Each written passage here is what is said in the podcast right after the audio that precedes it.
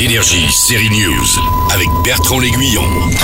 D'Argent et de Sang est une excellente mini-série française, une des meilleures séries originales de Canal+, mais elle aurait pu être encore plus alléchante en étant un peu moins bavarde. Il y a dans un épisode une énumération de pièces à convection qui dure facilement cinq minutes, c'est abusé. Tous ces technocrates qui ont créé des droits pollués sans aucun contrôle, ils ne peuvent pas se douter des escrocs à leur tomber dessus, non ? J'en veux à ces escrocs qui se foutent de détourner l'argent des citoyens pour acheter des poches chaudes et des blousons grotesques.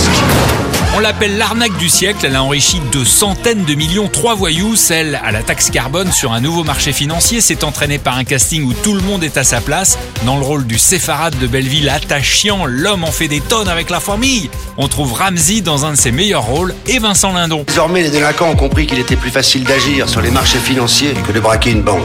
Vincent Lindon, c'est le fonctionnaire avec un grand F, magistrat pour les douanes, il incarne l'enquêteur qui fera tomber les voyous après de longues années de labeur. Intègre et déterminé, sa lutte contre l'impuissance des services de l'État est exemplaire. Elle est bien sûr à l'honneur de cette série inspirée du livre enquête du journaliste de Mediapart, Fabrice Arfi. C'est ça qui t'excite maintenant, des escrocs ?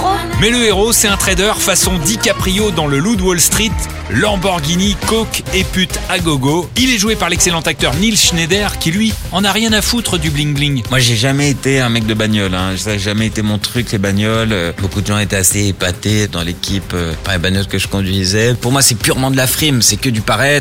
Des voitures, on est à Paris, on roule à trente à l'heure, à quoi ça sert d'avoir une bagnole qui roule à trois cents en fait. Le personnage, il n'est que ça. Pour lui, l'argent, c'est, on s'en fout de l'argent, l'important c'est d'en avoir. Et pour lui, c'est, il accorde la valeur à quelqu'un, pas par son intégrité, pas par son honnêteté, mais que par son pognon.